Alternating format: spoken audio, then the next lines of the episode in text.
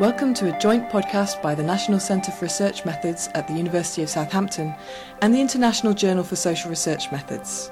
In today's podcast, we introduce a special issue of the journal entitled The Teaching and Learning of Social Research Methods Developments in Pedagogical Knowledge.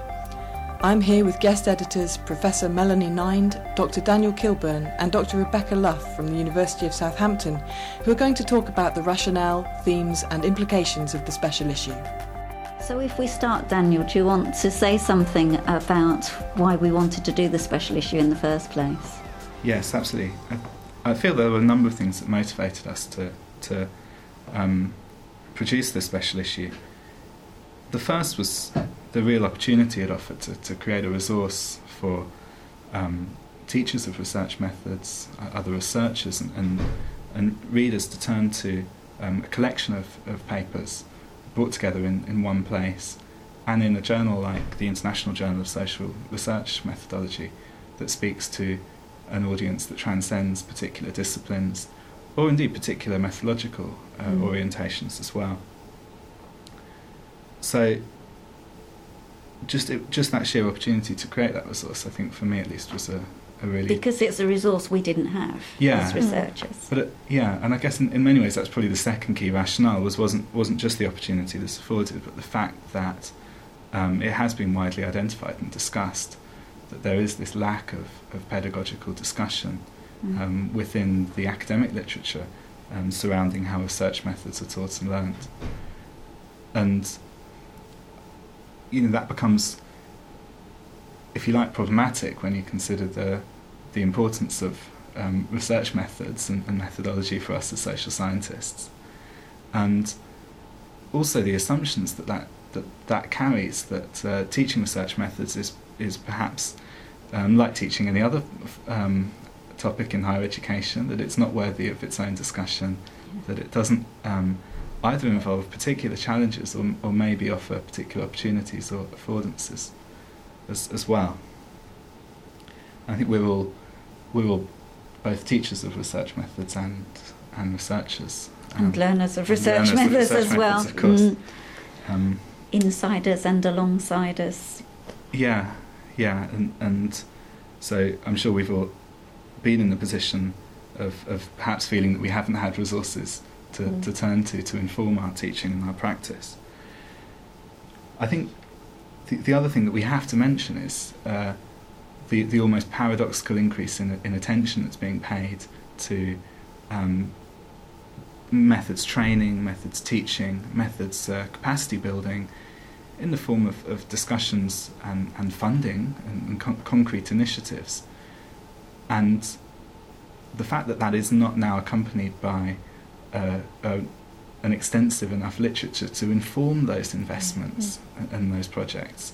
So it's become more than, than just a, a, useful opportunity and a way of catching up. It's actually, I think, become quite urgent that mm-hmm. the pedagogical literature now supports the, the increasing attention that, that's being paid. And I really believe that this special issue, by bringing together such a diverse range of um, authors, who are not just established teachers and researchers in their fields, but are developing and advancing methodologies that, that they're expert in, um, does create a really unique uh, resource and opportunity that just begins to address uh, that, um, that, that gap in the literature. Yeah.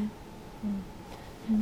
I know that as a member of the National Centre for Research Methods, we spend uh, a lot of time and resources undertaking needs assessment, so training needs assessment throughout the UK, and we look at the gaps in training and how much is being taught and by whom and, and where and who's undertaking training. But how that training is actually being done, how it's being taught, is kind of missed missed out altogether. And I think this really addresses that that gap. Yeah, absolutely. Mm. And some important themes kind of cut across the papers, didn't they? Absolutely. Um, I think probably the main one for me was the role of reflection. So the whole special issue really hinges around reflection. It's used as a main research methodology for most of the papers, whereby researchers and teachers are reflecting on their own teaching and they're using that in order to write their paper. But at the same time, reflexivity is also part of the learning process. So it was a main theme in the way of um, teachers also being learners and then reflecting on their own learning and also then reflecting on how that impacts their teaching style. And then ultimately thinking about the students who are the learners and how they could be using um, reflexivity in order to encourage them to like understand whereabouts they are in their learning, or indeed to mm. help them understand why methods might be important and how they could apply that in Yeah. real life, meaningful research outside of a computer lab. Yeah, I think one of the themes that really spoke to me, and we've talked a, a lot about it as editors of this special issue and also in other projects, is just that whole idea of teachers of research methods also being learners, learners of the research methods, um, but also learners of how to um, communicate those research methods to other people. That certainly none of us have got highly developed pedagogies that where we can't learn further and you get a real sense from the papers of these teachers being on a, a learning journey themselves working working really hard at the pedagogy working really hard at their decision making and what's important I think for readers of the the issue is that often all of that pedagogical thought and decision making is just held implicitly isn't it and and it isn't accessible to other people to use and to develop. And what the papers do is bring some of that implicit stuff out into the open for other researchers to use, and and that makes it a, a, a rich resource, I think. Mm. I think as a um, someone who's taught research methods and uh, faced some of these challenges, one of the things um, that really spoke to me was when the papers um, the authors have discussed the varied backgrounds, attitudes, and the approaches of the learners, and just how how across the board that these can be. And obviously, that's not just found in methods teaching, but because in this special issue we have lots of different examples of teaching going from undergraduate taught course all the way up to um, advanced methods teaching and short courses, you could see some different areas emerging. So, in short courses, the students could have really different prior knowledge and abilities, um, but they could also be from different uh, disciplinary backgrounds. It could go all the way from um, someone doing their PhD all the way up to professors, or it could be people who are from um, professional research backgrounds. And balancing all that in a one, two, or three day course was a real challenge. Um, but then there's compulsory talk methods programs, so undergraduate master's level. And the problem the teachers had there was that some of the students had very low motivation, they didn't feel incentivised, they didn't really want to be there. So the special issue gives some really good examples about how teachers then have given students the opportunity to see the value of methods and how to apply methods in a way that was meaningful to them and that they could apply in real social issues. And I think having these examples and these demonstrations of things that have worked, they might not have worked first time, but they did eventually work. Um, as a methods teacher myself, mm. I find really helpful, and I think other people will too. And I guess we can try to sum up what we think the, the issue adds um, and where it takes us. Um, it adds these rich examples, as you were saying, Rebecca, but it also, I think, is important for starting the dialogue. Um, some of the uh, other authors who've written on this theme have pointed to the lack of pedagogical culture or lack of dialogue. Absolutely. But really, this, this is kind of, if not beginning, certainly accelerating the dialogue, although you've got um, a series of separate papers.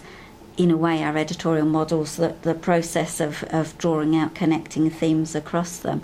And I think the challenge is now for methods teachers to not just reflect on their own practice, but reflect on what they can learn from other people's mm. practice and to begin to connect all of that together.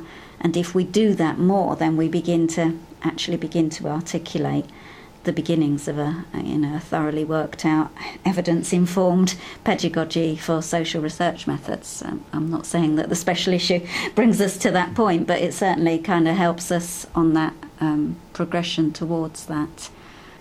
I think there was something really positive as well in that um, there was a lot of interest in this special issue, and a lot of people wanted to be a part of it and and had really good examples of, of their teaching. And unfortunately, we weren't able to include, you know, many dozens of, of papers in the special issue, but it shows that there is an interest in this kind of research and you know people reflecting on their own pedagogy and their own teaching, and that maybe that isn't always being met, and this is a great example of, of one way it could be. And we know, don't we, that there's been considerable interest in our own pedagogic research in this arena, um, which is encouraging. And we know that we've got other papers coming up in ordinary issues of, of the journal, which will begin to echo and pick up on some of the themes that we've got included here. So it, it's a good time for, for the teaching and learning of research methods and a good time for beginning to build that pedagogic culture, I think. To find out more about the International Journal for Social Research Methods special issue and the National Centre for Research Methods study on methods teaching, you can visit the website www.ncrm.ac.uk or pedagogy.ncrm.ac.uk.